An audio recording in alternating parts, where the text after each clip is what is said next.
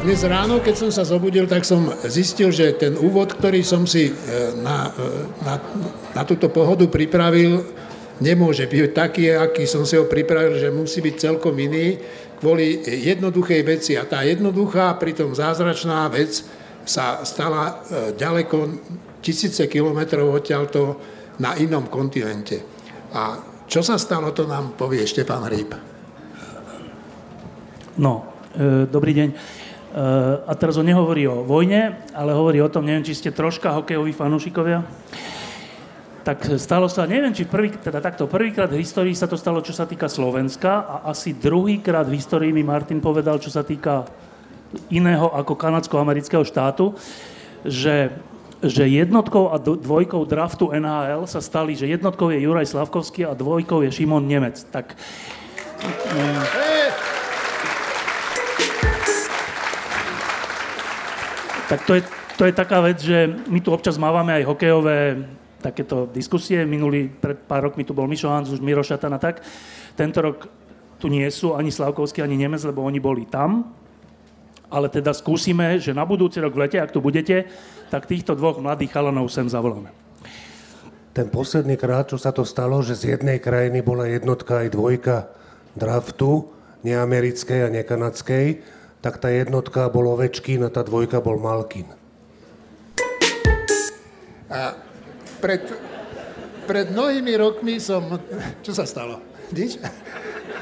Pre, mám to bohovsky dobre nachystané, ale nefunguje to. A prišiel som na túto pohodu prvýkrát pred mnohými rokmi. Števo ma sem zavolal, že dojdi sa kúknúť, že je tu bohovsky dobre. A ja som si hovoril, no tak dobre, dojdem na chvíľku, na chvíľku, že prídem, že tu budem pár hodín. No ale stalo sa to, že som tu zotrval celý deň, celú noc. Ráno som si zuby... umýval e, takou bublinkovou vodou v aute. No a odtedy chodím na pohodu pravidelne každý rok a ja si myslím, že je to dobre prežitý čas. Podcast Týždeň s týždňom dnes prvý raz vysielame naživo a nielen ako podcast, ale aj ako video. Pohodiacka zostava týždňa s týždňom je vzhľadom na technické možnosti trošku osekaná, a tak najprv spomeniem tých ľudí, ktorí sem nemohli prísť a sú pravidelní účastníci tohoto nášho klábosenia. Je to Šimon Jeseniak a Tomáš Zálešák. No a so mnou tu sedí moja milá kolegyňa Marina Gálisová, ktorú som ráno doviezol zo stanice, Juraj Petrovič. Ahoj, Juraj.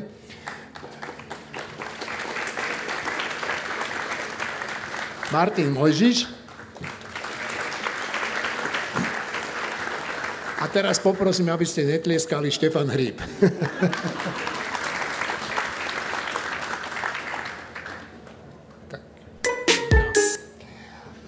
Začneme takým menším preslovom. Poprosím Marinu Gálisovú, aby, aby prečítala kúsok z takého jedného veľmi zaujímavého rozhovoru s bezpečnostnou analytičkou Iuliou Joja.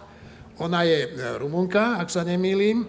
Bola ex-poradkyňa rumunskej prezidentskej kancelárie a pôsobila aj na veliteľstve spojeneckých síl. Marina má slovo. Takže citujem Iuliu Joja. Je nutné čím skôr ukončiť vojnu. Ak sa bude naťahovať, bude o to drahšia. Mnohým Európanom sa však týmto spôsobom ťažko uvažuje, lebo ich zahranično-politické myslenie by sa muselo o stoosemdesiat stupňov zmeniť. A ten istý vzorec vidieť aj vo Francúzsku a v iných západných krajinách. Panuje tam predstava ešte z dvadsiateho storočia a tou predstavou sa riadil Putin, keď v januári vyhlásil svoje teritoriálne požiadavky na účet krajín NATO. Západ tieto požiadavky odmietol ako absurdné a nepriateľné. Pritom ešte pred sedemdesiatimi rokmi bola realita úplne iná. Vtedy sa skončila druhá svetová vojna, keď si veľmoci navzájom odovzdávali krajiny v strede a na východe Európy, pre ktoré to znamenalo nástup krutých diktatúr. Toto sa vtedy dialo, lebo veľmoci, jadrové krajiny rozhodovali v mene nejadrových, menších krajín. A Putin žiada návrat k takémuto vnímaniu sveta. No ale presne tento typ vnímania absorbovali práve mnohí ľudia v rámci vzdelania v najlepších školách, či už sú mladí alebo starí. Preto sa niekomu ťažko chápe, že toto sa v dvadsiatom prvom storočí jednoducho nemôže diať. Ja som sa spýtala Iulie Joja, či sa to teda naozaj nemôže diať a ona povedala nie, lebo vojna na Ukrajine je iná, je bezprecedentná v tom, že ju vnímame my veľmi vizuálne, veľmi sa dotýka ľudí a ľudia na ňu citlivo reagujú. A po jej začiatku sa napríklad v Európe konali obrovské demonštrácie na podporu Ukrajincov. A takéto demonštrácie starý kontinent dovtedy nezažil. A aj preto je dnes nemysliteľné, že by Ukrajina nezostala nezávislou, suverénnou a slobodnou krajinou. Je nemysliteľné, že by si veľmoci mohli dovoliť rozhodnúť o Ukrajincoch bez Ukrajincov. Koniec Marina, citátu. Ďakujem. Ja som spal v jednom hoteli tu v Trenčine a prišli sme o polnoci na recepciu a tam v tej recepcii stála jedna taká päťdesiatročná krásna dáma, pekne oblečená, kultivovaná. Prvé, čo bolo, nám povedala, že ona je Ukrajinka, tak sme sa pustili do rečí. Je to vysokoškolská učiteľka alebo profesorka, ktorá má dvoch synov, jeden má dvadsaťštyri, jeden dvadsaťšesť rokov a ona so, so slzami v očiach sa modlila pred nami, aby prežili tú vojnu. No. A to bol taký, pre mňa taký, taký smutný zážitok, keď som videl túto mamu, ako sa bojí o svojich synov. Tak čo je to, Marina, za, za vojnu, tá vojna na Ukrajine? No, je to naozaj vojna slabšieho, ktorý sa bráni proti silnejšiemu. Ťažko to inak pomenovať. Je to obranná vojna pre Ukrajinu a je to útočná, agresívna vojna zo strany Ruska. A prečo, prečo je to také znepokojujúce? Však toľko vojen zažívame v posledných rokoch všelijakých na celom svete. Prečo táto je iná, Marina? Tak jednak je to potenciálne tretia svetová vojna, lebo je to potenciálne aj vojna medzi jadrovými veľmocami, ale hlavne ono je to strašne blízko, čiže ľudia to u nás vnímajú o mnoho citlivejšie. Tí racionálni si aj uvedomujú, že to je vojna, ktorá sa môže preniesť k nám veľmi ľahko, že by sme boli ďalší na rade, to je ďalší dôvod, ale aj keby sme boli úplne že v bezpečí, tak z principiálneho hľadiska je to neodpustiteľná agresia, že Rusko proste sa rozhodne, že toto územie bude patriť nám, alebo odjakživa nám patrilo, robíme si naň nárok, ideme, berieme. Je to niečo, čo už to znelo aj zo, v tomto rozhovore s Iuliou Joja, toto sa už nedá tolerovať, lebo ak sa toto začne tolerovať, tak sa to nemá kde skončiť. Naozaj sa to môže skončiť potom tým, že ten Putin zoberie pol Európy, ako v podstate sám vyhlásil, že on chce skončiť niekde na hraniciach bývalého východného Nemecka. Hmm. A Juraj, skôr než ti dám slovo, tak by som vám chcel povedať, že ak niekto sa budete chcieť na niečo spýtať, alebo budete chcieť niečo len povedať, tak máme tu taký mikrofón, prihláste sa a, a dostanete samozrejme slovo. A ešte môžete sa pripojiť cez internet, cez hashtag Pohoda týždeň a tu uvidíme vaše otázky na, ten, na tom slajde. No, uh, Juraj. No, ja sa pokúsim možno odpovedať trochu inak na tú otázku, že prečo sa nás to dotýka.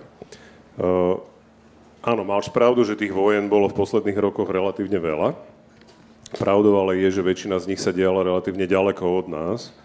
A ja si nemyslím, že je to len geografickou vzdialenosťou. To je jeden moment, že teda naozaj máme to na východnej hranici. Ale ten druhý moment je podľa mňa kultúrny, to znamená, že tu bojuje štát, ktorý je nám kultúrne, mentálne veľmi blízky s agresorom. Že pokiaľ sa jednalo o nejaké vojnové konflikty, či už v arabských krajinách alebo podobne, tak sa nás to nevie tak dotknúť.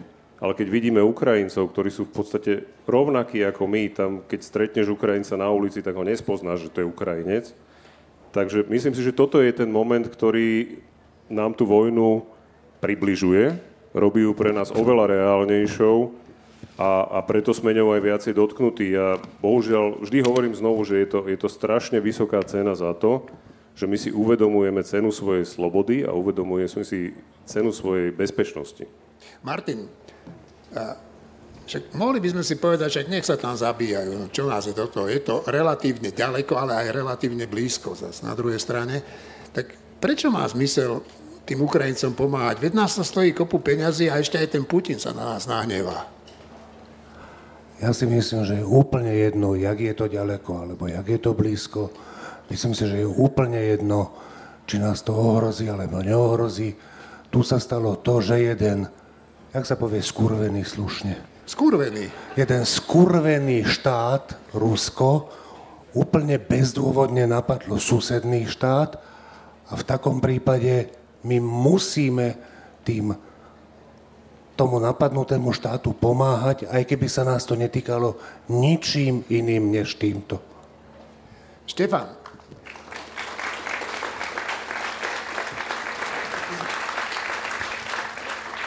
Ukrajincom pomáhame, prakticky celá Európa, jeden viac, jeden menej, každý v rámci nejakých svojich možností. Ja si myslím, že Slovensko z toho vychádza celkom dobre, ale tými kľúčovými krajinami nie je samozrejme ani Česká republika, ani my, ale je to, sú to Spojené štáty americké a Veľká Británia. No a to sa ťa chcem spýtať, však ty určite od tej otázky to potom rozvinieš ďalej, že tak vo Veľkej Británii veľký podporovateľ Zelenského, britský premiér, končí. Ovplyvní to nejako podľa teba pomoc Veľkej Británie Ukrajine? Nie, vôbec to neovplyvní. Táto otázka je aj vo Veľkej Británii, aj Spojených štátov vecou nejakého širšieho konsenzu, že slobodu treba brániť. Ale teda i k tej vojne to je také, že to, to málo zaznieva a všetci sa tak strácame v tých detailoch, že na nejakom fronte a teraz je novo Donecka, ja neviem, Lisičansk, ja neviem vlastne ani presne, kde to je a, a už sme všetci z toho unavení. Tak e, po, po druhej svetovej vojne to bolo tak, že časť krajín mala šťastie, že spadla pod americký a teda západný vplyv pod, a, a stali sa z nich slobodné krajiny, žili v slobodnom svete. A iná časť krajín nemala to šťastie, spadla pod ruský vplyv, vrátane nás, Československa, a žili sme v neslobodnom svete. A, zastrel, a strelali tu ľudí na hraniciach, nemohli ste nosiť dlhé vlasy, keď ste chceli, nemohli ste nosiť rifle v škole a tak. Lebo Rusko. Tento stav sa skončil v osemdesiatom deviatom Rusko prehralo, Sovietsky zväz prehral tú studenú vojnu. Môžete nosiť rifle, dlhé vlasy a myslieť si, čo chcete a čítať, čo chcete a počúvať, čo chcete. A takto trvalo dlhé dve, tri, desaťročia. A táto vojna na Ukrajine v skutočnosti není, hoci je aj o Ukrajine. A keby išlo len o Ukrajinu, tak jej máme pomáhať. Keby sa nás to vôbec nejak ináč netýkalo, tak jej máme pomáhať, lebo to je nespravodlivá vec, že nejaký silnejší agresor napadne niekoho iného a len tak mu zoberie časť alebo aj celé územie. Ale, ale ono sa to týka aj nás priamo. Ten, to je pokus o to, že aby to bolo ako po tej druhej svetovej vojne. Že nech časť krajín má to šťastie a je slobodných a nech je pod tou ich Amerikou a iná časť krajín, vrátane nás, bude znova pod Moskvou. A znova všeličo nebudeme môcť. A keď sa na to takto pozrieme, tak to je úplne iný príbeh, než počúvame v televíziách, v novinách a všade. To je príbeh o tom, že jedna zaostalá, neslobodná krajina, kde opozičných lídrov strieľajú, kde novinárov strieľajú, kde hokejového brankára, ktorý podpíše zmluvu z en há el, zatvoria a otrávia, tak táto krajina chce hovoriť nám, ako máme žiť. Vám, ako máte žiť. My už to nejak prežijeme. Ale že mladým ľuďom chce znova hovoriť, že ako majú žiť. Tá vojna na Ukrajine nie je o vojenských veciach a fronte a neviem čom. Tá je o tom, či sa vrátime k takému svetu, že my tu budeme podriadení neslobodnej krajine, nerozvinutej krajine, slabej krajine, ale agresívnej krajine, ktorá má zbrane. A to je dôvod, prečo máme pomáhať Ukrajine. Jednak preto, že pomáhame Ukrajine, tak sa to patrí, keď, keď je niekto v núdzi, tak sa to patrí. A jednak preto, ak teda chceme ďalej žiť v slobode. Ak, ak tej Ukrajine nepomôžeme, ak si Rusko na, na vlastnej koži skúsi, že aha, toto sme mohli a nič sa nám nestalo, že dali nám nejaké sankcie, ale nič sa nestalo, tak keď sme toto mohli, tak fajn, tak sa vrátila tá doba, keď môžeme okolo svojich hraníc a ešte ďalej vládnuť. Preto nesmie Ukrajina prehrať, preto musí prehrať Ruskom.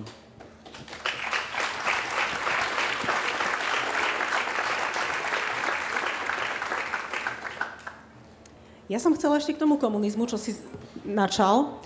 Ja som strašne trpela za komunizmu a to moja rodina sa nemala, že tak zle. No nemohli sme cestovať, nepustili nás do Juhoslávie, uh, nepustili nás samozrejme na západ, to sme ani neuvažovali. ale to nebolo podstatné. Podstatný bol ten pocit takej neslobody, takého tlaku, že toto nemôžem, tamto nemôžem. Keď som bola veľmi malá, tak mi otec vysvetlil na moju otázku, že ocko, prečo ty nemáš tak rád tých Rusov? A môj otec povedal, počúvaj, ja som bol kedysi strašný rusofil. Ja som s kamarátmi len ruské pesničky vyspevoval, ale potom v šesťdesiatom ôsmom nám urobil toto a toto. A ja som bola, ja som fakt mala nejakých osem alebo deväť rokov, keď, ja si to pamätám, som sedela v aute, on šoféroval, toto mi vysvetlil a ja som povedala, aha, dobre. Ale posledná veta môjho otca znela, ale toto nehovor nikde v škole. A ten pocit, ja som s týmto vyrastala, že proste ja viem, ako to je, moja rodina vie, ako to je, my si to slobodne povieme, ale nemôžem to povedať pred súdružkou, učiteľkou. A toto, keby sa malo vrátiť, toto, keby mali zažívať, akože moje deti už pomaly dospelé, aj dospelé, keby toto mali zažívať ich deti tu, tak poviem, akože to, to nestojí za to. Preto niekto, keď povie, že prečo by sme mali bojovať, prečo by sme mali brániť, no preto to, lebo taký život nie je dobrý, pamätám si ho. No, že podobné veci som zažívala ja, v našej rodine a možno aj mnohí z vás, ktorí tu sedíte. No ale teraz by to nebolo tak, akože ja, radšej to nehovor, však pani učiteľka sa nahnevá. No teraz by to bolo tak, že tí Rusi by nás zatvárali, však oni to tak robia. Niekto len povie, že vojna je zlá a ide do väzenia. Juraj. No, ja to trošku spojím s tým, ja mám zajtra tú jednu debatu o umelej inteligencii a bohužiaľ teda, respektive chvála Bohu, ten minulý režim nemal tie prostriedky, ktoré má napríklad teraz čínsky režim, lebo tam skutočne už sa vyhodnocuje pomaly aj výraz tváre osôb, ktoré sa proste zúčastňujú nejakých akcií a na základe toho sú im udelované nejaké kredity, vďaka ktorým môžu alebo nemôžu si kúpiť lístok do prvej triedy vo vlaku. Pozri, ako sa tvári. Mo- no strašne, Jeňo, ty by si treťou triedou chodil. Možno pešo. Alebo na bicykli by si možno ešte mohol chodiť, auto by si určite nedostal. Takže ja vnímam trošku ten problém v tom, že za tridsať rokov sme si zvykli na tú slobodu ako na niečo, čo je v podstate samozrejme. Ono, pohoda je podľa mňa dokonalým prejavom toho, čo je sloboda, lebo tu skutočne sa stretnú slobodne ľudia, každý si proste robí, čo chce, každý sa venuje tomu, čo ho zaujíma. Ja myslím, že pohoda samotná je vlastne takým zhmotnením tej našej slobody a treba si uvedomiť skutočne, že ak Rusko vyhrá, tak to bude posledná pohoda v histórii Slovenska. Čiže musíme skutočne tej Ukrajine pomáhať. Ja som nedávno čítal taký, takú analýzu jedného britského think tanku, ktorý sa zhodou okolností volá Rusi, R U S I, a tá nie je veľmi optimistická, pretože hovorí naozaj o tom, že ak má Ukrajina vyhrať, tak musíme pridať na tej pomoci, pretože Rusko samozrejme z hľadiska výzbroje, z hľadiska množstva ľudí, z hľadiska aj taktiky, ktorú zmenili po tom, čo teda dostali na prdel e, pri Kieve, tak majú momentálne návrh a je nevyhnutné, aby sa Ukrajinci dokázali lepšie brániť. Musia mať proste takisto kodovanú komunikáciu, potrebujú e, zbrane s dlhším doletom, aby boli schopní likvidovať ruské muničné sklady, pretože Rusi do roku dvetisícštrnásť ešte aj na Ukrajine nakupovali muníciu pre, pre, pre delostrelectvo. To znamená, že sú to veci, ktoré treba mať neustále na pamäti. Števo tu hovoril o tom, jak sme unavení z tej vojny. No, sme unavení, ale pozrite sa pár sto kilometrov na východ a musí si človek povedať, že aká únava, o čom sa bavíme. Tam ľudia bojujú nielen o svoj život, ale o naš, naše životy, o našu slobodu. Takže akože áno, sme unavení, no a čo? Tak to vydržíme. Martin? Uh. Ja by som k tomu povedal, že áno, tá pomoc, ktorú dávame my Ukrajine, je nezanedbateľná, ale stále nedostatočná, má byť masívnejšia, má byť rýchlejšia. Ale idú odtiaľ aj dobré správy, nie priamo z frontu, ale napríklad bývalý ruský prezident a premiér Medvedev povedal takú vec, že čo to je za absurdnosť, že sa uvažuje o potrestaní Ruska za agresiu voči Ukrajine, že jak je možné trestať krajinu s takým obrovským jadrovým potenciálom, že čo je to za absurdnosť? Podľa mňa to, že tento človek sa nad tým nahlas zamýšľa, je vynikajúci signál. A ešte k tým komunistom, aby sme im zasa nekrivdili, môj brat... To sa dá? Dá, dá, dá, že... že môj brat, v tretej alebo v štvrtej triede asi v šesťdesiatom deviatom roku na otázku, že čím chce byť, keď bude veľký, povedal, že s bojníkom proti Husákovi. A nič sa nestalo. Uh, uhorkovou sezónou nazývame my novinári dva mesiace prázdnin, kedy sa zvyčajne nič dôležité v domácej politike nedeje, alebo lepšie povedané, nemalo by sa diať. Politici sľubujú, že nám, ich voličom, dajú konečne po celoročnom traumatizovaní pokoj, ale pravda je taká, že nie vždy, skoro vždy slovo nedodržia. Tá šťastnejšia skupina občanov odíde na dovolenky do zahraničia, kde sa veľmi domácej politike nevenujú. Tá menej šťastná je zvyčajne vystavená neodbitnému nutkaniu politikov pripomínať sa aj počas uhorky. O tom, ako veľmi opozícia túži po návrate k moci, svedčí aj zhromaždenie, ktoré z príležitosti sviatku príchodu Cyrila a Metoda na Slovensko zvolal Smer. Ja som si to zhromaždenie pozrel a teda to bol zážitok. O solúnskych bratoch sa na zhromaždení však hovorilo len okrajov a hlavnou témou bolo vyhlásenie predčasných parlamentných volieb. No, myslím si, že keby si Cyril s Metodom alebo keby tušili Cyril s Metodom, ako bude ich misia zneužitá, tak by radšej zostali tam, odkiaľ prišli. No a, a ako sme na tom tento rok, kolegovia? Budú predčasné voľby, odíde sa z vlády, a keď nie, tak, tak čo sa stane? Juraj? No, ja si myslím, že keby Cyril a Metod tušili, že kam sa táto krajina posunie, tak asi by naozaj zostali v tom Grécku. Ale uvidíme koncom leta, ako, ako sa vyvinie vlastne situácia. Ja som veľmi rád, že es a es urobila, čo urobila, pretože skutočne už bolo treba po, buchnúť po stole a povedať, že stačilo.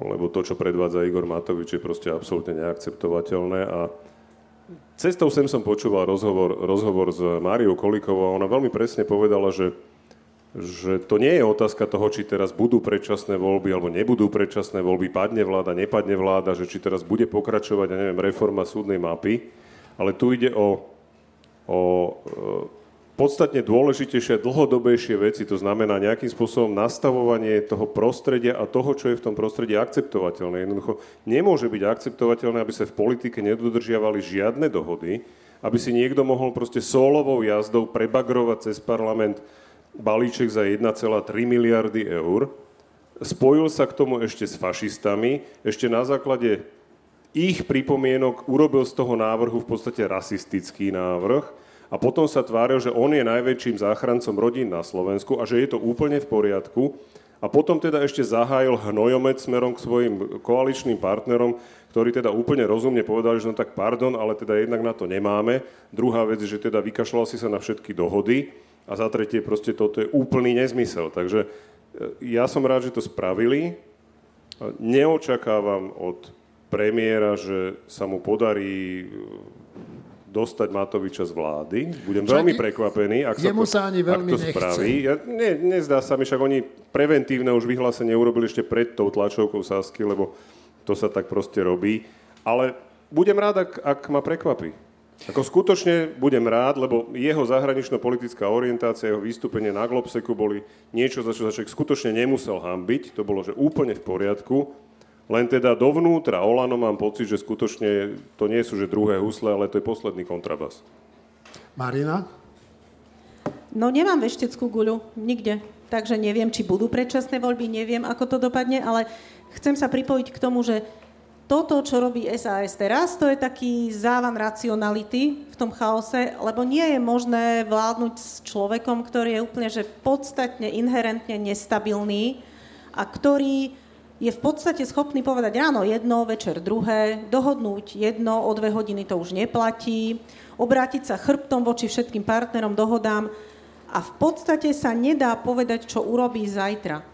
Čiže tam to, že sa on spojil s náckami, to je odsúdenia hodné, ale nie prekvapivé. On pozajtra sa môže s nimi spojiť takým spôsobom, že budeme všetci otvárať oči, lebo asi za to ani nemôže, lebo je jednoducho taký. A s takýmto partnerom byť vo vláde znamená asi aj ohrozovať krajinu, ktorej sa vládne. Čiže preto to považujem za racionálne, to rozhodnutie Sasky, aj keď mne sa vôbec nepáči predstava, že by boli predčasné voľby, keď vidím tie prieskumy. Na druhej strane to dovládnutie do normálneho termínu znamená, že potom prídu voľby, veď zrejme, dúfame, chceme. A kto zvíťazí v tých voľbách po tom, čo budú ešte títo pôsobiť xxx mesiacov? No, ja práve mám tú poznámku k tomu, že, lebo pýtal si sa, či budú predčasné voľby. Ja si myslím, že nebudú predčasné voľby, e, pretože to nie je také jednoduché z ústavnoprávneho hľadiska, pretože už ústavný súd povedal, že nemôže si len tak parlament skrátiť funkčné obdobie. Na to musí najprv parlament ústavnou väčšinou zmeniť ústavu. To povedal v tom rozhodnutí, ktorým zamietol vlastne to referendum, ktoré Smer sa snažil organizovať, teda zorgani- ako tú petíciu, ktorú urobil Smer. To znamená, že len tak predčasné voľby sa urobiť nedajú. Neviem si dosť dobre predstaviť, že by päť percentný Boris Kolár túžil po predčasných voľbách. A ďalší moment je, že aj keby zostala vládnuť, v podstate vláda v tejto zostave bez es a es, tak proste bude menšinová vláda. Oni budú mať sedemdesiattri, myslím, poslancov bez Sasky. To znamená, že nezaradení poslanci ich ad hoc môžu podporovať pri veciach, ktoré budú považovať za rozumné. A z môjho pohľadu nie je menšinová vláda žiadna tragédia. Naopak, môže to v tejto konštelácii brániť tým najväčším, češtine povedané, zhuviažilostiam, ktoré by poslanca Matoviča alebo ešte nebodaj stále ministra financí Matoviča mohli napadať. No, ja trošku na obhajobu tejto vlády, hoci teda nie som obdivovateľ Igora Matoviča ani zďaleka, tak musím povedať to, že áno, oni sa dostali k moci a a čakali ich ťažké rozhodnutia. Áno, prišla pandémia, kríza s tým spojená, vojna na Ukrajine, hospodárstvo sa prepadá. Čiže nemali to jednoduché, ale pravda je taká, že častokrát vďaka Matovičovi to riešili najmož, najmožnejším zlým spôsobom. Áno, však ja si pamätám, a určite si to pamätáte aj vy, to celoplošné testovanie, orgie celoplošného testovania, ktorých výsledkom bola jediná vec, že sme minuli kopu peňazí zbytočne. Druhá vec boli tisíce mŕtvych. Zbytočne áno. Infikovaných, ktorí tretia, sa pri tom testovaní nakazili. To treba tiež povedať. Tretia vec bola strašný hazard so spoločenskou dôverou no. a strašné naštvanie strašného množstva ľudí, ktorí stratili vôľu podriadovať sa čomukoľvek. Už aj rozumu pomaly. Martin. Oni ti skočili do reči a nie. Ale som myslel, že chceš niečo povedať k Matovičovi a k tejto vláde a k Sulíkovi. Ja, ja k tomu chcem povedať jednak k tomu, čo Juraj vravel, že to je ťažké, lebo treba najprv zmeniť ústavu a potom prijať, uh, prijať zákon o skrátení volebného obdobia. No ja si myslím, že pri našich parlamentných zvyklostiach to celé môže trvať tak dve až tri hodiny. Čiže nie je to až také ťažké. Keď sa dohodne okay. Olano so Smerom a Hlasom, tak to môže byť veľmi rýchlo. Možno aj fašisti ešte pomôžu. A teraz nemyslím ako žart, ja naozaj myslím, že možno dve tri hodiny je málo, ale dva tri dni je realistický odhad. No, práve som sa chcel vás pýtať, teda, že či nie, niekto nechcete nejako reagovať. Tam niekto vzadu vykrikoval, tak nič. A ja keď som nášmu zvukárovi hovoril, že nejaký mikrofón chceme do obecenstva, tak on mi povedal, že to je úplne zbytočné, že Slováci sa nepýtajú, Slováci sú ticho. A tu je jeden. Tak poďme najprv k tomu pánovi a potom pôjdeme k vám. Dobre, ktorý to bol? Ahoj. A vy tam zostaňte s, s tým mikrofónom. Tak pi... No, tak... Ja som chcel len povedať, že ten návod za dve tri hodiny, že sa to dá, pre Boha, nechajme si ho tu, v tomto priestore pre seba. Oni to vedia, oni to vedia. Ale možno im to ešte nedochádza. Došlo im to už dávno. Dobre, tá, tuto, sa, tuto sa hlásil jeden pán ešte a potom Štebo ti dám slovo.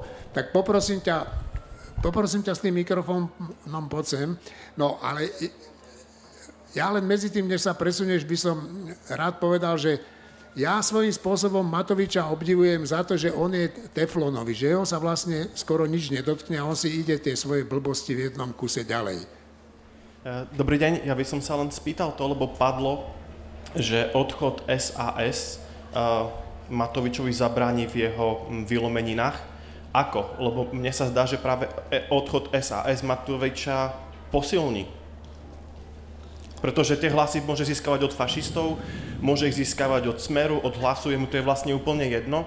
Čiže on takto sa zapredá, získa možno nejaké ďalšie ministerstvá, ktoré si rozdielia s Kolárom, takže ako ho to vlastne oslabí? Ďakujem. To asi ty máš odpovedať. Môžem ja kľudne odpovedať. No, e, áno, je to jedna z možností, že teda úplne za, hoči, za hociakej príležitosti sa bude snažiť dohodnúť e, s fašistami. Zase na druhej strane, ono to ešte stále nie je tak úplne, úplne ako salonfähig, takže neviem, že či úplne hoci, kedy by sa za hocičo ako s nimi snažil spojiť, ale je to jedna z možností, samozrejme. Čo sa týka ministerstiev, že otázka, že kde vezme Olano tých ľudí, ktorí by tam posadilo. Čiže to je, to je ešte veľké prázdno nastane, ak by tí saskári odišli z tých ministerstiev. Uh, Štefán, prepáč ešte. Martin, a potom ty budeš končiť.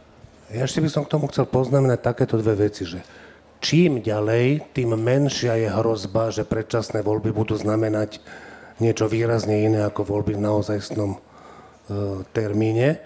Uh, Druhá vec, že to asi bude Štefan, tu není až tak dôležité, či to oslabí Matoviča, tu je najpodstatnejšie, že proste v koalícii, vo vláde, v ktorej je Matovič, minister financií, sa nedá pokračovať, sa nemá na výber, to není otázka taktiky, predpokladám, že toto bude hovoriť Štefan. Ja chcem povedať ešte jednu vec, ktorá sa tiež týka taktiky a to je táto vec. Matovič, ja ho trošku poznám, má veci premyslené dopredu, všetky možnosti, ktoré sú na hranici pravidiel a za hranicou, všetko má dopredu premyslené, preto myšlienka, že on by nevedel, že za jak dlho sa dá najrýchlejšie zmeniť, zmeniť zákony tak, aby mohli byť predčasné voľby, podľa mňa to je lichá nádej. Ale je to strašne nerozhodný človek. Nevie, keď pozná niekoľko možností, nevie sa do poslednej chvíle rozhodnúť, ktorá z nich je tá najlepšia. Radí sa s ľuďmi, od ktorých si nedá poradiť nakoniec, ale potrebuje poznať ich názory a znervózňuje ho to. Ako, akože tak, takto, keď Sas odíde z vlády a on získa nové ministerstva, bude musieť rozmýšľať, komu ich dá a tak ďalej, to je vec, ktorá ho na nejaký čas zamestná, mentálne ho bude vyčerpávať a zamestnávať ten čas. Čiže aj z taktických dôvodov, kvôli tomu, čo je to za chlapa, akože ja sa pamätám, jak Jojo Vyskupič, jeho bratranec, verný súputník a teraz už neverný súputník, raz o ňom povedal po, nejakej, také, po nejakom takom stretnutí, že, aby som to presne spomenul, že, že Toto, bolo, toto bol typický, typické váhanie, použiť nejaké anglické slovo, ne, nepamätám si, že aké, že toto bolo typický, typické váhanie, maskované, aha nie, toto bolo typický nedostatok decision makingu, maskovaný ako brainstorming. To je Matovič. Štefán.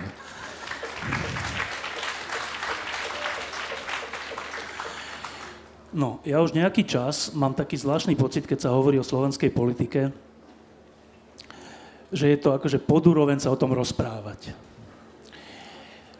Ja som predtým to hovoril Martinovi, keď sme nezačali, že to je akože, je nejaký vedec, ktorý rieši kvantovú fyziku a čierne diery a neviem čo, a zrazu by žil v krajine, kde sa rieši, že či je Zem plochá. A on by musel svoju energiu stále dokola dávať na to, že nie, nebláznite, Zem nie je plochá, je gulatá. A oni by stále hovorili, že nie. V jednej voľby by vyhral ten, ktorý hovorí, že je plochá, a druhé voľby, že gulatá, plochá. To, tomuto by musel venovať život a nemohol by sa venovať tomu peknému, čo fyzika a svet ponúka. No tak ja mám pocit, že my sme v tomto uviazli, že my sa rozprávame o tom, že čo urobí Matovič a čo urobí Kolár. No tak to nemá úroveň sa o tom rozprávať, ale musíme. No to je ale hrozné. To je hrozné. No a teraz k tomu samotnému, že Ke, prečo, počkajte, prečo, prečo vznikla táto vláda? Prečo boli námestia? Prečo vlastne vznikla tá nádej? Pretože tu zabili nášho kolegu a jeho snúbenicu. Áno? Nie pre schopnosti toho či onoho lídra. Tie percentá by sa nejako prerozdielili inak. Ale tá, tá dobrá strana by vyhrala. A dnes sme kde?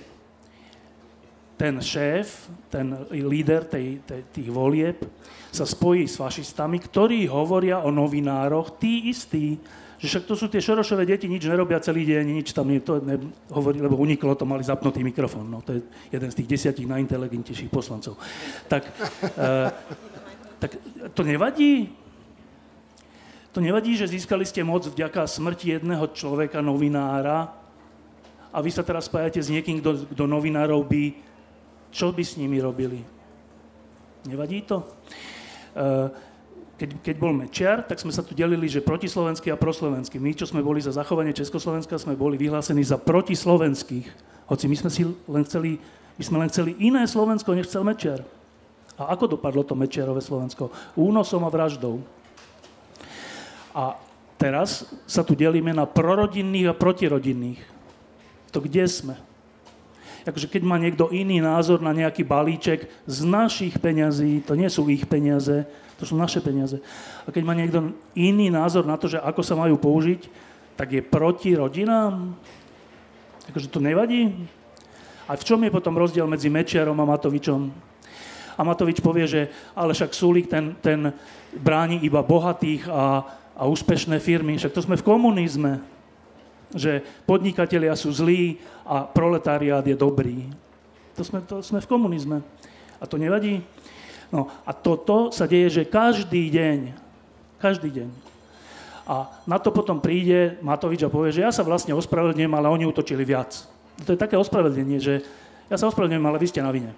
No a toto tu máme, že každý deň, každý deň, každý deň. A ja som, ja sa úplne, je mi to ľúto, že moji konzervatívnejší priatelia, že im to nevadí.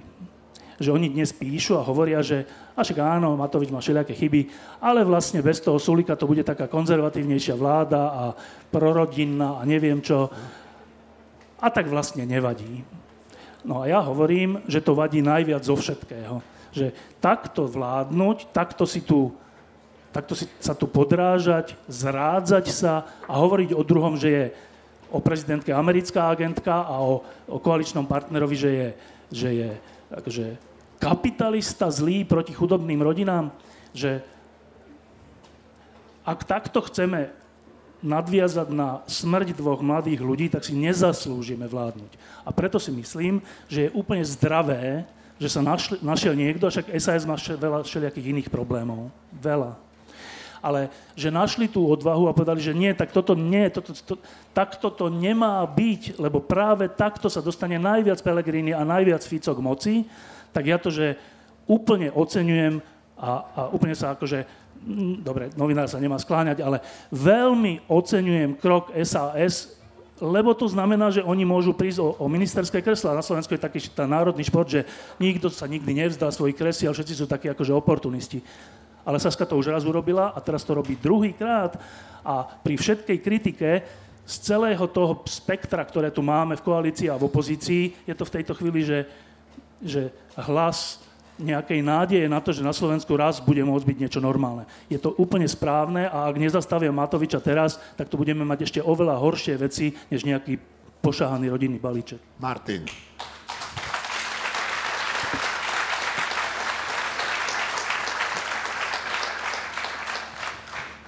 Mne sa páči ten Štefanov príklad s tou plochou zemou a gulatou, e, tak by som nám naviazal, že podľa mňa tí ľudia, ktorí si myslia, že zem je gulatá, majú povinnosť, bohužiaľ, proste stále o tom hovoriť a hovoriť a hovoriť, aby to nakoniec dopadlo takto. Tri týždne pred voľbami urobia plochozemci vydarené video, v ktorom povedia, že počkať, ale vy, keď myslíte, že zem je gulatá, vy potom nepostavíte tam na kraji plot a keď tam nejaký človek dojde na ten koniec zeme plochej, tak spadne, lebo tam nebude plot. A to bude emocionálne tak silné, že jediná otázka bude, či tá strana získa dvadsaťpäť alebo tridsať percent v najbližších voľbách. A... Ja si myslím, že ústavnú väčšinu. A hlási sa tam jeden náš e, e, poslucháč alebo divák, tak počúvame vás. Dobrý deň. Ja by som sa chcel ešte spýtať v predchádzajúcej téme. E, rozoberali sa tu dôvody vojny, ktoré sú asi zjavné, ale v poslednej dobe sa, aspoň ja som postrehol, že medzi konzervatívcami po celom svete nachádzajú náhradné dôvody toho. Posledne uh, Jordan Peterson predniesol, že to je aj boj proti woke culture, že, že aj to je dôvod, prečo sa Putin do toho pustil, že Ukrajina je nejako iba mm, ohniskom toho celého a že oni bojujú takto proti Západu. A moja otázka by bola, že ako sa potom ten konzervatizmus môže vôbec brániť proti takýmto nápadom s cestným? Marina a potom Juraj. No, e, každý si nájde také vysvetlenie, aké chce sám počuť. Je to také, že poslúži to jeho záujmom, keď to povie, alebo má ten dojem. Tak vojna na Ukrajine má jediný dôvod a to je agresivita, rozpínavosť Ruska. Niekto samozrejme môže tvrdiť, že Rusko sa cíti ohrozené. Rusi to radi tvrdia, Putin to sám tvrdí, že sa cíti ohrozený. V skutočnosti sa Rusi cíti, môžu cítiť ohrození iba ak sami sebou, tí putinovskí Rusi. Pretože tá krajina je neslobodná, ako sme už hovorili, je na tom ekonomicky zlé, utláča svojich občanov, musí ich udržiavať v informačnej chudobe, aby ju podporovali. Takže jediný dôvod je toto. Ak povedia čokoľvek iné, nedáva to zmysel. Pretože ak niekto povie, že NATO obkľúčovalo Rusko, hej, tak toto nie je pravda. Ale už sa to deje. No, no tak áno, to Putin dosiahol. Putin je, Bohu, Putin je pravdepodobne Bohu. agent Washingtonu, pretože momentálne sa hranica Ruska s krajinami NATO predĺži. Juraj? No, uh, ja ako konzervatívec k tomu môžem povedať len jedno. Ľudia, čo tvrdia, že vojna na Ukrajine má akýkoľvek iný dôvod ako... Uh, mongolské chápanie sveta Ruskom, to znamená niekam prídem, úplne to vyrabujem, vypliením, zničím a potom tiahnem ďalej a zastavím sa možno na brehu oceána, možno ani tam nie, tak nie sú skutoční konzervatívci. Bodka. Marina? Ja by som ešte dodala k tomu, že to nerobia len konzervatívci. Tieto tvrdenia sa objavujú v úplne každom prostredí. Uh, hovoria to niektorí konzervatívci v U S A, hovoria to niektorí konzervatívci v Európe, hovoria to dokonca niektorí americkí libertariáni, čo je úplne absurdné, pretože oni by mali prvý kričať pri zneužívaní moci, pri zvyšovaní štátnej moci a Putin by nemal byť ich človek, ich spojenec. A napriek tomu povedia, no ale Putin má svoju pravdu. Ale oni sú v skutočnosti izolacionisti, nepáči sa im, keď Amerika vo svete robí niečo, keď sa zasadzuje za nejaké práva iných národov a podobne, tak povedia, že to, nie, že to tak nemá byť a že Rusko má pravdu. Hovoria to ľavičiari v Amerike takisto, čo je úplne zaujímavé, že to takéto radikálne krídlo demokratickej strany ako Alexandria Ocasio-Cortez napríklad, tak oni takisto nie sú veľmi za pomoc Ukrajine, pretože oni si nie sú istí, či náhodou to Rusko nemá svoju pravdu.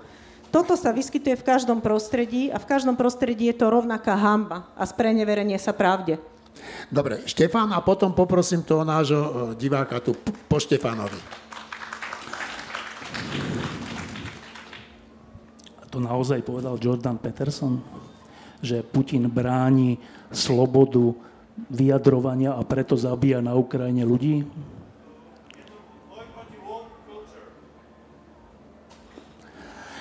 Neviem, či Putin vie, čo je woke culture, ale zabíjať ľudí a ničiť mesta a pol krajiny sa nesmie za akýchkoľvek dôvodov, aj keby to, toto bolo, čo je úplná blbosť, ale... Dobre. Uh... Stačí počúvať slova. Akože my máme, my na západe teraz myslím, máme taký zlozvyk, že keď niečo, niekto niečo povie, tak my to neberieme vážne, že hm, tak to povedal, no a čo. No ale na, na začiatku je vždy slovo a potom je nejaký čin. tak Putin povedal, a to všetci viete, že najväčšou katastrofou historickou pre Rusko bol rozpad Sovietskeho zväzu. Sovietský zväz bola ríša zla, to bolo ten komunistický režim, ktorý bol nanútený mnohým krajinám, kde ste nemohli nosiť tie dlhé vlasy. A on povie, že to, že toto skončilo, je najväčšia katastrofa. Toto povedal. Z toho si asi môžeme vyvodiť, že teda asi by chcel, aby to bolo naspäť. Aby teda to Rusko, ktoré je najväčšia krajina na svete územne, bola ešte väčšia a aby tie okolité krajiny boli pod jej vplyvom znovu. Ale to povedal. A my tu ideme rozprávať, že sa, ideme tu diskutovať, že prečo asi tak tá vojna začala. Dobre, tak on nás, aby nás nenechal na pochybách, tak nedávno povedal ešte ďalej, že my sme tu mali takého cára, Petra, ktorý robil to, že rozširoval územia vtedajšieho Ruska o cudzie krajiny. V Rusku rozšíriť územia, teda zabrať iné územia je akože veľmi pozitívna vec. Že to je hrdinstvo. Niekoho zotročiť, to je že hrdinstvo. A keďže to ten, Putin povedal, že keďže to ten náš cár robil, tak teraz prišiel čas, aby sme to robili znovu. Tak dobre, tak druhýkrát povedal, čo je skutočným dôvodom vojny na Ukrajine. Druhýkrát obnoviť ríšu zla a rozšíriť územie barbarským, mongolským spôsobom, vypáliť ho, zničiť, pozabíjať ľudí a dať tam sovietskú, ruskú vlajku. Tak on toto hovorí a my sa tu budeme rozprávať, že a nebráni on náhodou woke, alebo teda svet pred woke culture, alebo nebude za tým plyn, alebo nebude za tým rozširovanie NATO, alebo nebude za tým neviem čo. No tak v tom prípade, ak, ak, ak takto budeme sa rozprávať, že príde sem vrah a povie nám, že zabijem vás a my sa budeme rozprávať, že aké pohnútky tak možno za tým sú a či náhodou aj nemá troška pravdu v tom, aký je nahnevaný, tak nás tu všetkých pozabíjajú. Tak to bude koniec týchto našich bláznivých diskusí. Martin, a potom vy.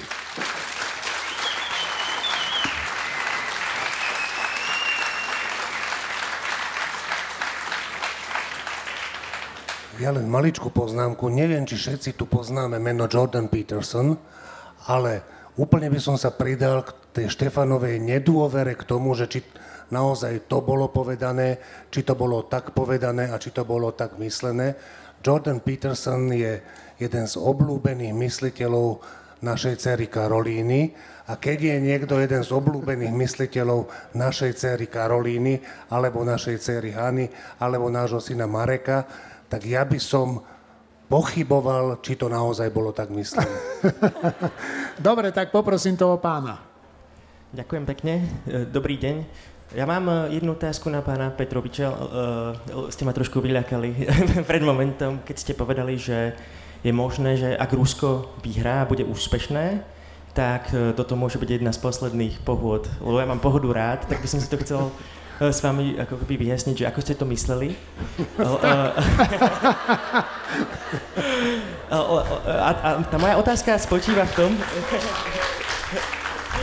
tá moja otázka spočíva v tom, ďakujem za potlesk, neocitli sme sa mi predsa len na tej správnej strane, alebo na tej dobrej strane tej novej železnej opony našim vstupom do NATO, že ako v podstate ten úspech potenciálny, dúfam, že k tomu nedojde, ale ak náhodou Rusko bude úspešné na Ukrajine, ako to povedie k tomu, že uh, v podstate už nebudú pokračovať po pohody na Slovensku? Ako to priamo ovplyvní túto situáciu u nás?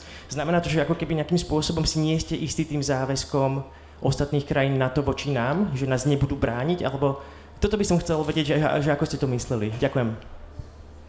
OK. Ďakujem za otázku. Uh, možno, možno k tomu môjmu vyjadreniu viedla tá skúsenosť spred roku osemdesiatdeväť, kedy by niečo ako pohoda bolo absolútne nepredstaviteľné. Možno v posledných rokoch sa už diali nejaké festivaly, ktoré uh, neboli úplne len festivalom politickej piesne. Myslel som to skôr obrazne, ale na druhej strane stačí sa pozrieť za naše južné hranice, kde máme Viktora Orbána, ktorý je veľkým fanúšikom uh, Vladimíra Putina a ktorý teda Uh, pracuje na niečom, čo nazýva iliberálna demokracia. A tam by sa kľudne mohlo stať, že ak by dospelo Slovensko do podobného štádia, máme tu takého poslanca Djordja Dimešiho, ktorý je takisto veľkým fanúšikom Viktora Orbána, a a ktorý už rozpráva otvorene o tom, a to je, prosím, člen poslaneckého klubu najväčšej vládnej strany, koaličnej, rozpráva o tom, že on, jemu v podstate veľmi sa páči tá iliberálna demokracia a že by bolo to, treba niečo podobné zavádzať aj na Slovensku, takže ja nechcem nikoho strašiť, samozrejme, ale, ale vnímam to tak, že sloboda je skutočne niečo, za čo treba trvalo bojovať, o čo sa treba trvalo usilovať a na čo treba trvalo dávať pozor, aby nebola ohrozená. Myslel som to skôr v tomto zmysle.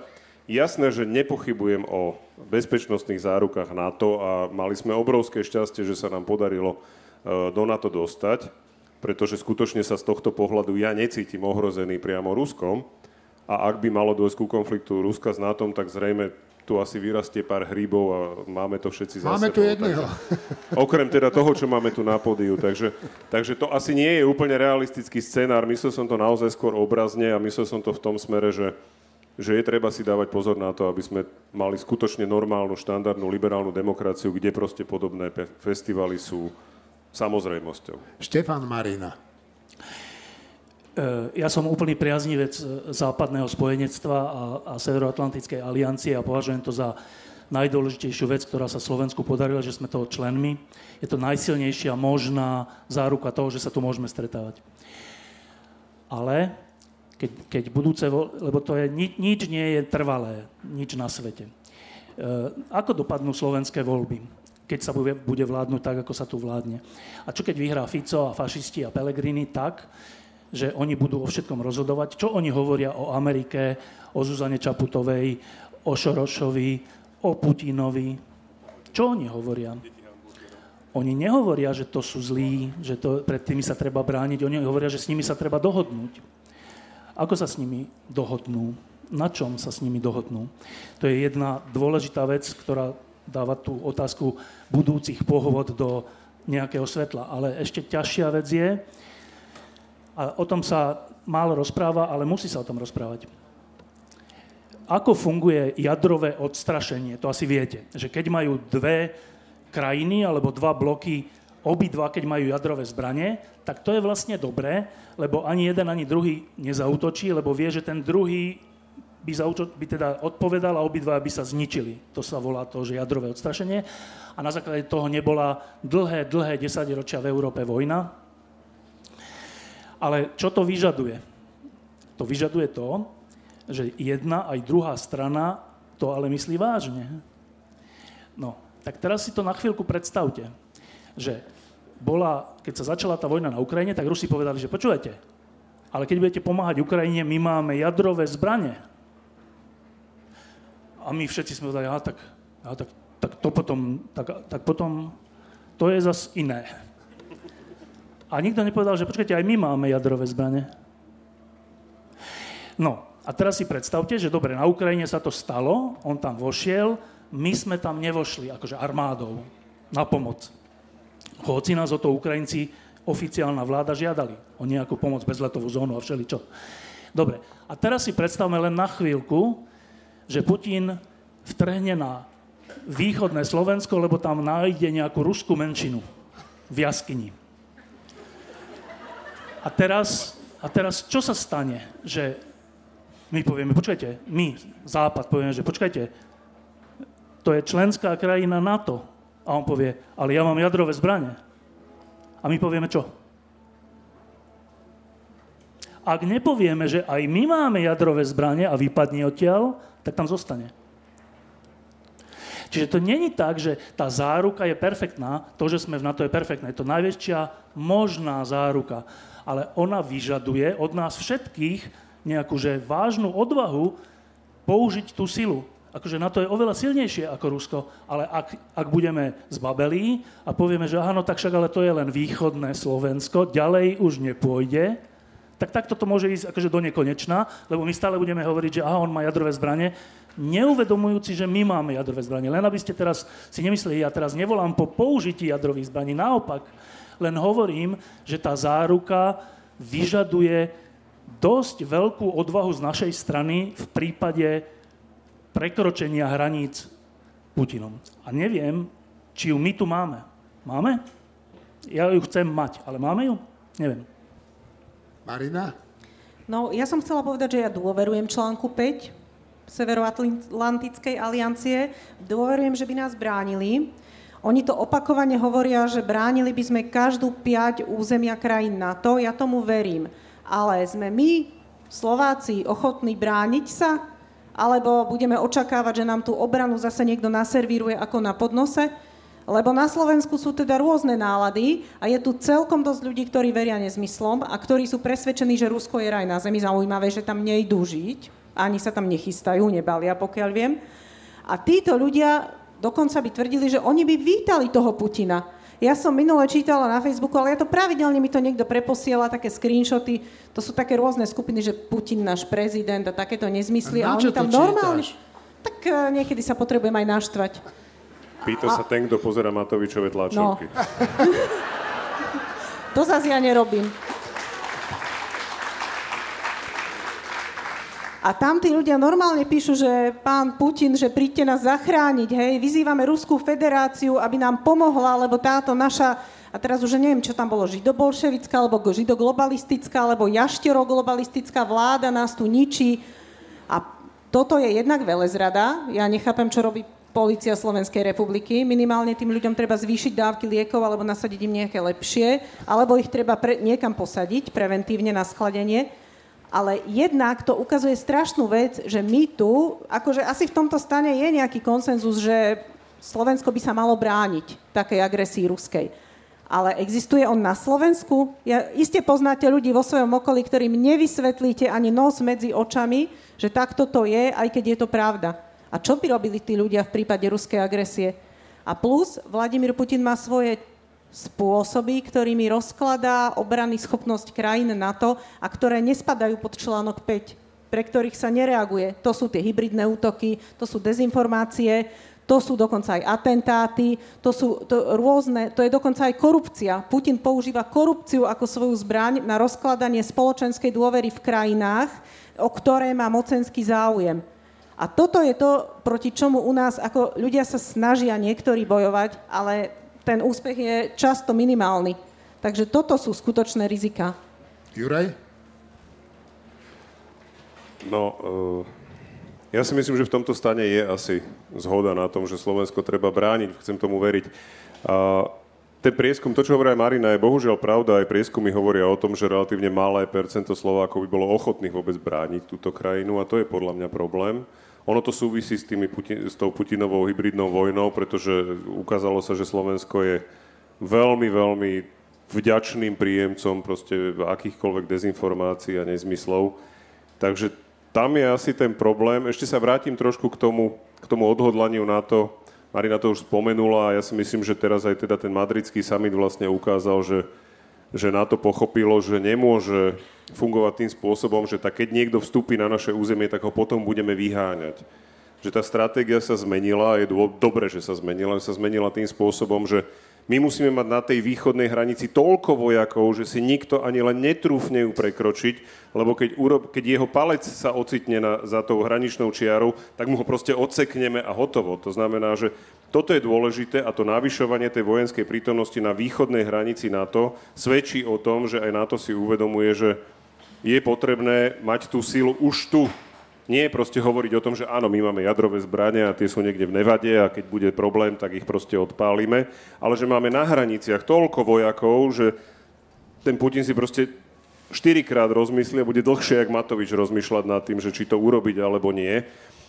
A to je podľa mňa tá záruka, ale tiež bohužiaľ zdieľam tú skepsu, čo sa týka Slovákov. A to nie je o tom, že teraz, že ja neviem, keby sa to týkalo mňa, tak asi áno.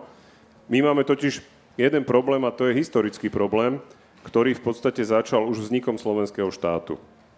Pokračoval po roku štyridsaťpäť, kedy sa akceptoval košický vládny program úplne bez problémov, čo bola v podstate už komunistická doktrína tej, tej tretej republiky. Potom štyridsiaty ôsmy, kde ľudia potom vypisovali petície, že treba Miladu Horákovú obesiť, že proste to boli závodné. Ja viem, že mnohí zo strachu, ale bolo medzi nimi aj veľa ľudí, ktorí to robili z presvedčenia. Potom prišiel šesťdesiaty ôsmy, zase bola určitá malá skupinka ľudí, ktorá bola proti a ktorá nejakým spôsobom sa proste ozývala a ten zbytok sa zaradil. A povedal, áno, to bolo, to bolo oslobo, to bola záchrana pred kontrarevolúciou, pretože išlo o, o zamestnanie, pretože išlo o vzdelanie detí. Jednoducho posledné veľké vzopätie na Slovensku bolo Slovenské národné povstanie. Ani to nie celkom, lebo však a predtým, a predtým mobilizácia v roku tridsaťosem, kedy skutočne môj starý otec mi to spomínal, on vtedy normálne dostal povolávací rozkaz a rukoval v Prahe, vtedy skutočne veľká väčšina československých občanov dobrovoľne a s hrdosťou nastupovala do armády, že ideme brániť našu republiku. To bolo posledný krát. A ja skutočne mám pochybnosť, že či by sme dnes s takou hrdosťou a s takým odhodlaním a nadšením rukovali brániť tú našu Martin. Republiku. Ja by som do toho trošku optimizmu vlial, tak chcem povedať toto, že keď sa povie to, že koľko ľudí na Slovensku by bolo ochotných chrániť, brániť Slovenskú republiku pred Putinovým Ruskom, tak to vyzerá hrozne, že strašne málo. Ale hneď to vyzerá lepšie, keď si uvedomíme, že rovnako málo ľudí by ju bolo ochotné chrániť pred hocikým iným. My proste, my proste nie sme ochotní brániť tú krajinu pred nikým a Rusko je to najhoršie. Čo nevšimujeme si to najhoršie, čo nás môže obsadiť. Keby nás obsadili Maďari, to by bolo lepšie. Keby nás obsadili Češi, to by bolo úplne vynikajúce. Čiže to poprvé. Po druhé, Števo...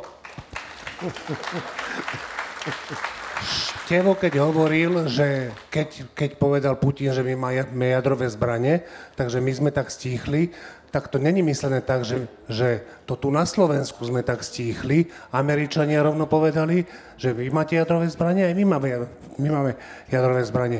Vy ich použijete, my ich použijeme. Aj Briti to povedali. Áno, áno. A teraz k tomu optimizmu.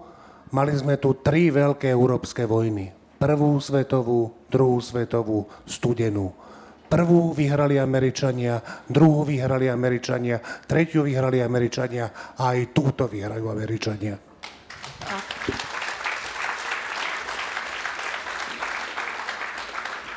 Dávam slovo nášmu divákovi.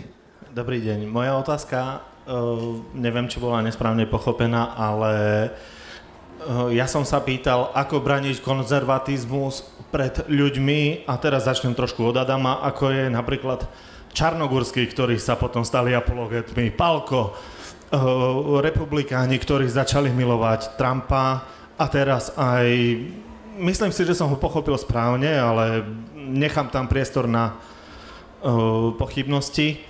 Uh, ten Jordan Peterson, keď sa takíto ľudia rozhodnú obhajovať či už Trumpa až po Putina, pri ktorom to je už celkom neospravedlniteľné, tak ako, ako sa brániť tomuto prejavu konzervatizmu? Tak poprvé, to nie je prejav konzervativizmu, ale všeličoho iného. Ten Čarnogurský a Pálko. Ako, tak, také, ako také vzniká. Toto, toto je na Slovensku, ale tá, tá Amerika je to úplne dobrým príkladom. Že časť ľudí, ktorí má presvedčenie, že ako má svet fungovať, napríklad, že nemajú byť potraty, že manželstva majú mať len muž a žena a všelijaké iné legitímne názory, tak títo ľudia, keď získajú pocit, že nemajú na to, aby to presadili v spoločnosti, tak sa porozhliadnú okolo seba, že kto by im v tom pomohol. A niekedy uvidia Trumpa, a niekedy uvidia Putina, a niekedy uvidia ja neviem koho, Matoviča a Kolára, známeho prorodinného politika a, a povedia si, že dobre, tak my na to nemáme, ale oni majú všetci všelijaké chyby, tak my sa im pokloníme a oni budú plniť to, čo my chceme. Toto teraz zažívame na Slovensku, že slovenskí akože konzervatívci sa utiekajú k Matovičovi a ku Kolárovi ako k tým, ktorí reprezentujú ich hodnoty. No tak, okrem toho, že to je smiešne, tak pred touto diskusiou sme s Martinom išli tam na, na niečo si zjesť a, a on mi povedal takúto vec, čo je úplne dobrá pre konzervatívcov, že, že ako to bolo vtedy, keď, keď diabol pokúšal Krista. Že čo mu hovoril? Hovoril mu, že vieš čo, ja urobím všetko, čo ty chceš. Všetko. Toto bude tvoje. Celá moc bude tvoja. Len sa mi pokloň. No. Čiže... To je diabolské pokušenie konzervatívcov, čo tu teraz zažívame. Nie progresívcov, nie liberálov, nie propotratárov, nie el gé bé té a woke, alebo neviem koho. že my tu, ale na Slovensku, nielen na Slovensku, aj v Amerike, že to je, že diabolské pokúšanie konzervatívcov, aby sa poklonili, že úplnému zlu, o ktorom si myslia, že povedie k dobru. A teraz vy sa pýtate, že ako ich, že ako, ako v tomto, ako ich čo poraziť, alebo ako im pomôcť? Ako sa brániť? Oni sa musia brániť. Nesmie sa pokloniť zlu. To my za nich nevybavíme. Nijako. Marina, potom... Potom by som rád sa poďakoval, že ste sa začali aj hlásiť, ale dáme už posledné slovo po Marine tomu pánovi tam vzadu. Ja by som chcela dodať, že kým konzervatívci nevrátia na, ako svoju centrálnu hodnotu slobodu, tak to nebude konzervativizmus, lebo ten anglosaský konzervativizmus to je niečo, k čomu človek mal dlhodobo takú bezmedznú úctu priam, čak to je aj Ronald Reagan, to bola aj Margaret Thatcher, alebo to je tradícia Edmunda Burka, to sú tí britskí vigovia, že tam je dôležité, nerobte v spoločnosti drastické zmeny. Spoločnosť sa vyvíja nejakým spôsobom a podstatné je, aby jednotlivec v spoločnosti mal istý priestor slobodného existovania a aby sa mohol slobodne rozhodovať. A to preto, pretože keď sa niekto rozhodne pre cnosť, robiť dobre, tak to je naozaj cnosť. Ale keď je niekto prinútený konať nejakým spôsobom, trebárs aj v mene toho, že nútime ťa konať dobro, tak to už nie je cnosť. Aj keby to konanie bolo v zásade dobré, tak to, že ho k nemu donútili, znamená, že ono nie je cnosťou, to nie je dobro. A toto naši konzervatívci úplne zabúdajú, možno preto, že tí kontinentálni konzervatívci sú trošku ďalej od toho anglosaského konzervativizmu. Oni majú pocit, my musíme tú spoločnosť donútiť, aby konala dobro, aby sa všetci dobre správali, aby všetci boli cnostní, čiže aby boli takí, ako si my predstavujeme, že majú byť. A tá, tá, to nútenie, tá nesloboda v tom, to je to zlo. Veď koniec koncov, ak ja som veriaca, ja som presvedčená, že Boh nám dal slobodnú vôľu preto, aby sme sa mohli slobodne rozhodovať, ako konáme a aby to naše konanie bolo pravdivé, aby to bolo naozaj dobro, keď je to dobro. A oni chcú nám tú slobodu asi zobrať, lebo povedia, že a zákonom urobíme toto, aby sme toto nesmeli, hento nesmeli. Ono, tie zákony sú potom často také, že aj tak sa iba obchádzajú. Aj tak sú z toho iba... ja neviem, potratová turistika, hej, keď si vezmeme Poľsko, tak to je, to je tak radikálny zákon proti potratovi, že v podstate núti ľudí konať to, čo by konali aj tak, ale ešte s väčšími škodlivými dôsledkami. Hoci tie úmysly mohli byť dobré, mohli byť, že zachránime životy a podobne. Ale nesloboda a nútenie ľudí konať nejakým spôsobom nevedie k dobru. A toto je to, čomu sa tiež musia oni brániť, tým konzervatívci. Dobre, tak...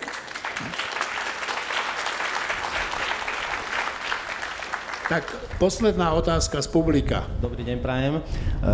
Pozdravujem všetkých, zvlášť teba teraz, ak dovolí. My sme bývali spolužiaci z Lisenkovej. Čau, čau, servus. No, Lisenková, to je dobrý názov. Lisenková, to bola kedysi, no už teraz sa to volá nejak inak, už ani neviem, no, na Petržalke, povede. Fajn sa, fajn sa na vás díva, inak ako je to, je to pohodové, zrejme sa vám dobre robí diskusia, aj, aj beseda medzi, medzi ľuďmi, keď, keď cítite, že vlastne ste medzi svojimi a, a teda, teda názorovo, alebo na, sedíme na tej istej platforme, nazvime to takto. Uh, asi ste videli, alebo sledujete prieskumy verejnej mienky, bude sa to týkať hlavne domácej politiky teraz. Uh, mňa čo veľmi, najmä teraz sa obávam takýchto, takýchto vecí, skrátka, problém je v tom, že, že je fajn šíriť osvetu, tu si rozprávame vlastne veci, ktoré, ktorým rozumieme, v podstate sme na tej istej strane, nazveme to oportunisticky, akokoľvek v úvozovkách, ale e, skutočne by som bol veľmi zvedavý, ako by ste dokázali tieto myšlienky, a to teraz sa ne, možno netýka ani len týždňa, ale, ale ďalších aktuality, SME, postoj, neviem, ako by ste sa tvárili, povedzme takto piati, niekde v Brezne, a teraz sa nechcem dotknúť žiadnych miest, alebo v Humennom, niekde v Humennom, pardon, niekde v Humennom, alebo kde si na Kisúciach, hej, kde skrátka tie myšlenky sú úplne niekde inde. Čiže, čiže musím prerušiť, lebo no, fakt to buble strašne s tým zvukom, čiže otázka znie, a dám ju Števovi, že hej. Či by sme mali odvahu a ako by sme sa tvárili medzi ľuďmi, ktorí zmýšľajú inak ako my? Štefan. ale ja neviem, ako zmýšľajú títo ľudia. My, my ale... sme tu nerobili vstupné pohovory a vôbec neviem, podľa mňa máme na mnohé veci úplne diametrálne odlišné názory. Aj tu, čo my tu sedíme, nie je to ešte takto. Čiže iba poznamenám, že áno, ja som z Lisenkovej, to bola naša základná škola a na gymnázium som chodil na Makarenkovú, tak to je ešte lepšie. Uh, uh, Tá, my robievame diskusie aj po celom Slovensku. E, boli sme v predchádzajúcich rokoch v Bystrici, v Prešove, v Košiciach, všelikde. To vôbec nie je tak, že, že my sme len v Bratislave, však teraz sme napríklad v Trenčíne, čo je pre Bratislavu už východ, nie? Že to, my sme tu na východe. E, tá otázka asi sa tvári, že, že, že ako by sme komunikovali s kotlebovcami. Tak keď by tu sedeli, tak ja by som hovoril presne to isté. A čo, čo ďalej? Čo je, čo, čo je na tom? Že, že prečo tu nesedia? Ja neviem, či tu nesedia. Je tu nejaký kotlebovec? Nebojte sa, prihláste sa. Kotlebovci, kotlebovci sú zbabeli, oni sa neprihlásia. Čiže, čiže ak je tá otázka myslená dobre, tak pozitívne, že že ako, ako to urobiť, ako urobiť to, aby ľudia, ktorí majú názor, že Zem je plochá, zmenili tento názor. No tak, Martin Mojžiš učí na vysokej škole, ja, rob, ja robím časopis Týždeň a reláciu Pod lampou, Jeňo Korda natáča videá, Juro Petrovič robí komentáre, Marina e, robí tiež v Týždni plus Uh, robia niečo pre Radio Express, že všetci niečo robíme preto, aby pre nás neznámi ľudia uh, si nemysleli, že Zem je plochá. Viac nevieme urobiť, myslím. A, dobre, ja by som len chcel zareagovať, sa nám tu objavili také dve otázky, nejaký anonymný, že vy ako slobodní ľudia, ako hodnotíte zákaz mužom opustiť Ukrajinu? Ja by som len rád povedal, že ten zákaz je zrušený. Ja som... Nie opustiť Ukrajinu, to, to, to je iný zákaz. No tak to je normálne, že štát, ktorý je vo vojne, nedovolí ľuďom, aby utekali. Ja som bol na hraniciach v tých prvých dňoch a tam naozaj sa stávalo, že niektorí muži mimo tých hraničných prechodov utekali, lebo sa báli bojovať, báli sa brániť svoju vlast. Štefan. Ja iba krátko, že ja si myslím, že odpoveď na tú otázku je v tom, že slobodní ľudia sú zmäkými. No a je tam ešte, ešte je tam jedna otázka, že Maťo sa pýta, Ukrajina Rusku ani Rusko Ukrajine oficiálne vojnu nevyhlásili. Má ešte takéto vyhlásenie zmysel v dnešnej dobe, ak sa vojny vedú aj bez vyhlásenia. Nie sme vo vojne, no tak odpoveď je jasná, sme. Sme vo vojne už dlho. To treba tiež povedať, že dneska sa naozaj vojny nevyhlasujú, vojny sa proste zahája. Aj Slovensko je vo vojne. V hybridnej vojne najneskôr od roku dvetisícštrnásť, podľa mňa od roku dvetisícdesať. A teda Rusko nás vyhlásilo za nepriateľský štát. Čo viac potrebujeme? Sme vo vojne s Ruskom, len si to nechceme mnohí priznať a preto potom mnohí rozprávajú to, čo rozprávajú. Dobre, tak ja sa vám všetkým chcem poďakovať, že ste nás vydržali počúvať. Chcem sa poďakovať aj našej milej kolegyni Mariny, že došla z východu, z Banskej Bystrice.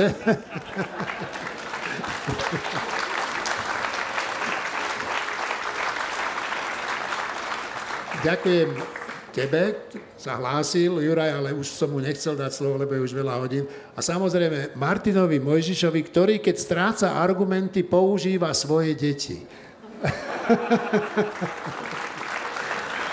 A ja vám, ja vám prajem príjemnú pohodu a nakoniec to, čo hovorím vždy v posledných podcastoch za posledné týždne a mesiace, sláva Ukrajine. Herojem sláva.